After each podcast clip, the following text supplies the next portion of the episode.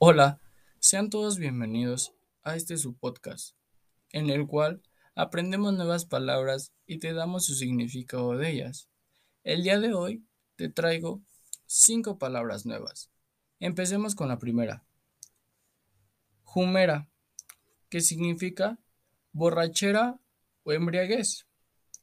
Nuestra segunda palabra es majagrasas, que viene del coloquial hombre pesado y necio. Nuestra tercera palabra es oxiso, que significa muerto violentamente. Nuestra cuarta palabra es parusia, que significa advenimiento glorioso de Jesucristo al fin de los tiempos.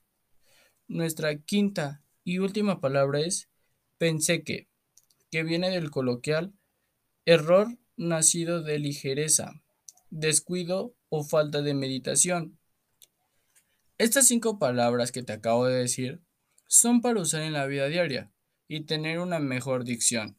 Soy Moisés Arzate y te espero en el siguiente capítulo. No olviden seguirme en todas mis redes sociales. Hasta la próxima.